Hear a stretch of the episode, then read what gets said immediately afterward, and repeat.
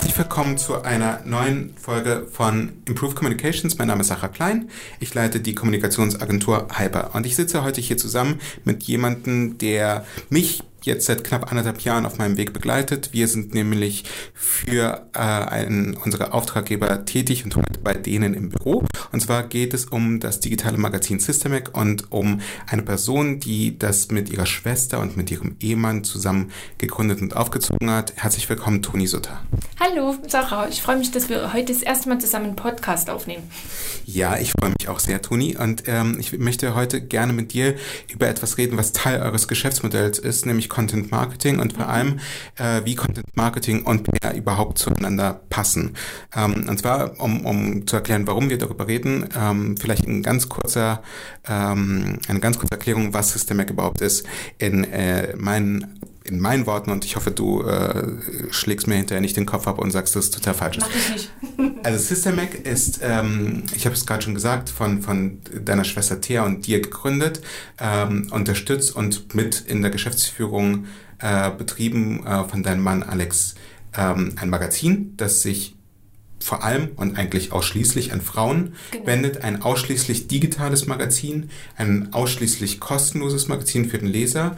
Äh, ihr refinanziert euch über Content Marketing und euer Konzept ist, ihr seid kein klassisches Frauenmagazin, sondern ihr geht Themen ein bisschen smarter, intelligenter ab. Ihr stellt Fragen, die man sonst in Frauenmagazinen nicht find, äh, findet. Ihr geht nicht auf die klassischen Themen wie Diäten, sondern äh, denkt, äh, welche Auswirkungen die Digitalisierung auf unser Leben hat, gibt Tipps, welche Apps man für bestimmte Zwecke nutzen kann, äh, was das Thema Unternehmertum bedeutet. Ähm, habt auch über Podcasts äh, in der Vergangenheit schon geschrieben und seid letztendlich so ein bisschen die Purple Cow unter den Frauenmagazinen. Ist das in etwa richtig? Ja, würde ich sagen. Es gibt natürlich auch typische Frauenmagazinsthemen. Ähm, also es gibt immer was zum Essen, also schöne Rezepte und auch ein bisschen Mode, aber die ist dann zum selber machen. Genau, und ähm, wenn, wenn du sagst, ähm, es gibt auch solche Dinge wie Essen oder Mode, ähm, ich glaube, das, was euch besonders ausmacht, ist die Intensität, mit denen ihr Dinge ins Magazin bringt. Das sind extrem aufwendige Shootings, extrem aufwendige Fotostrecken, ähm, auch ähm, die Art und Weise, wie ihr Texte schreibt,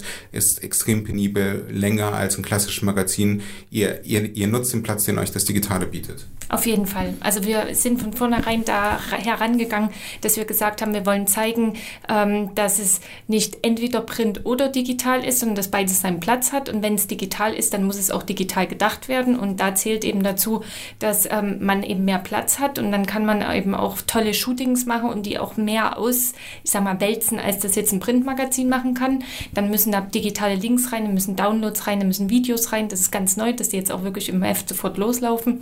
Und ähm, das haben wir eigentlich von Anfang an versucht und ähm, freuen uns, dass das jetzt so gewachsen ist und wir mit eigenem Fotostudio immer mehr Möglichkeiten eigentlich haben, das umzusetzen.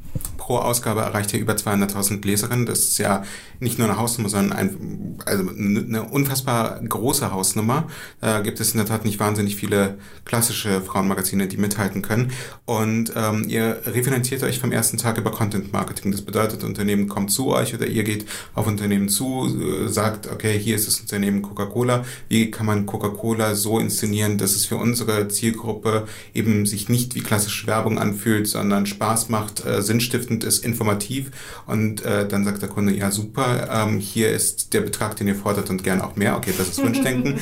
Aber ähm, und dann beginnt ihr mit dieser Inszenierung im, im Sinne des Lesers, genau. richtig? Genau, also das ist, ist beschrieben genau, dass wir, dass wir tun. Wir entwickeln praktisch gemeinsam mit dem Partner das Konzept, ähm, stimmen das ab, ähm, natürlich abgestimmt auf das, was derjenige dann gerade als Marketingziel ausgegeben hat, das Produkt, was er vielleicht gerade einführen will, ähm, die Geschichte, die darum entstehen soll. Ähm, wir ähm, sind dann auch komplett in die Produktion involviert und ähm, sind teilweise hier äh, in unserem eigenen Studio oder vor Ort mit Produktionsteam, also Videograf, Fotograf, schreiben auch die Texte. Also wir übernehmen nicht einfach so wie in einem Advertorial das, was uns angeliefert wird, sondern produzieren von A bis Z alles selbst und ähm, sind dann auch in die Distribution mit involviert. Also es kann natürlich bei uns im Magazin laufen, aber wir sind auch ähm, Content-Produzent für die eigenen Kanäle des ähm, Partners, also sei es Social Media, aber auch ähm, Kundenmagazine bis hin zur klassischen Anzeige haben wir schon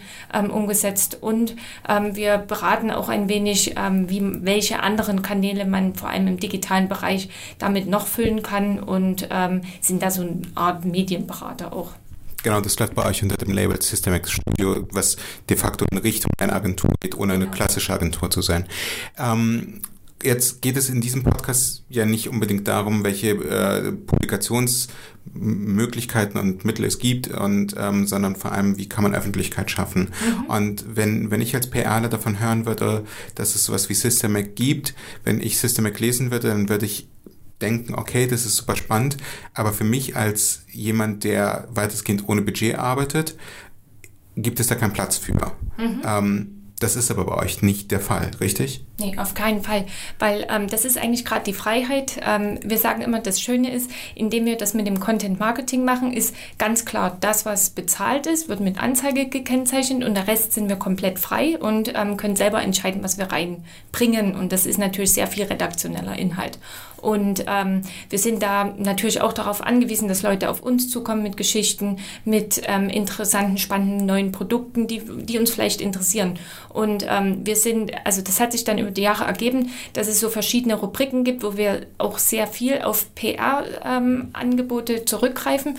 Da gibt es zum Beispiel in dem Bereich Startup, dass wir eine Rubrik haben, die heißt Startup Spotlight, wo wir passend zu den über, übergeordneten Themen der Ausgabe eben Startups vorstellen, die wir dann ähm, mit einem kurzen Info Interview vorstellen und ähm, eben abbilden. Das ist immer so zwei, drei, vier Seiten.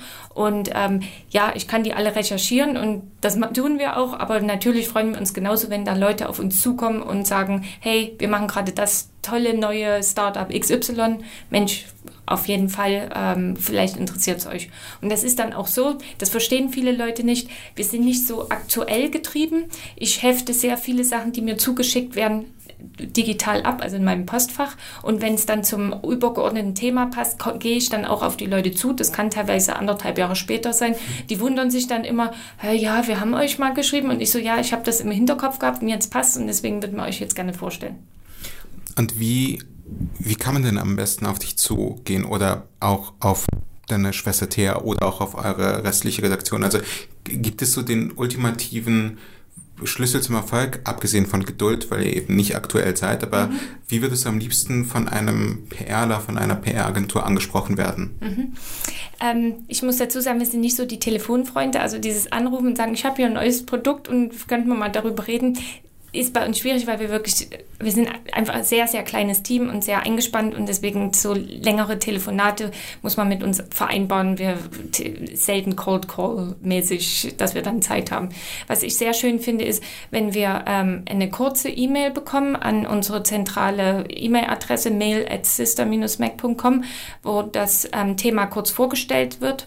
Ähm, bitte keine zwei Seiten Fließtext ohne Zwischenüberschriften, sondern äh, irgendwie schon so wie man sich das vorstellt, mit einer gewissen Management Summary am Anfang, was sind so die Key Points mit Stichpunkten, dass man das auch schnell erfassen kann. Und was uns auch wichtig ist, vielleicht ähm, zwei, drei aussagekräftige Fotos, die es über das Thema gibt. Ähm, dann können wir uns auch visuell ein, eine Vorstellung machen, passt das irgendwie dazu. Wir sind eben ein visuelles Magazin, deswegen muss das dabei sein. Und ähm, dann auch noch ein paar Links und da nie nur die Webseite. Wir sind eben sehr Social Media affin. Es ist immer gut, wenn auch irgendwie noch Instagram oder so dabei ist und ähm, das gucken wir uns dann gerne an. Das war doch mal eine sehr präzise Anleitung, wie man äh, hoffentlich dann die passenden Inhalte im Systemac platzieren kann. Die letzte Frage. Gibt es denn aus den mittlerweile knapp sechs Jahren, die ihr Systemac macht, eine Anekdote oder eine, eine perfekte Ansprache, die ihr erhalten habt von, von jemandem da draußen, wo du dachtest, hey, das ist so nett beschrieben, das nehmen wir jetzt auf jeden Fall ins Blatt? Oh, da gibt es bestimmt ganz, ganz viele. Also muss ich wirklich sagen, hoffentlich fällt mir jetzt direkt irgendeine ein, die wir gemacht haben. Ich glaube, wir hatten mal irgendjemanden, der was mit Honig gemacht hat. Mhm.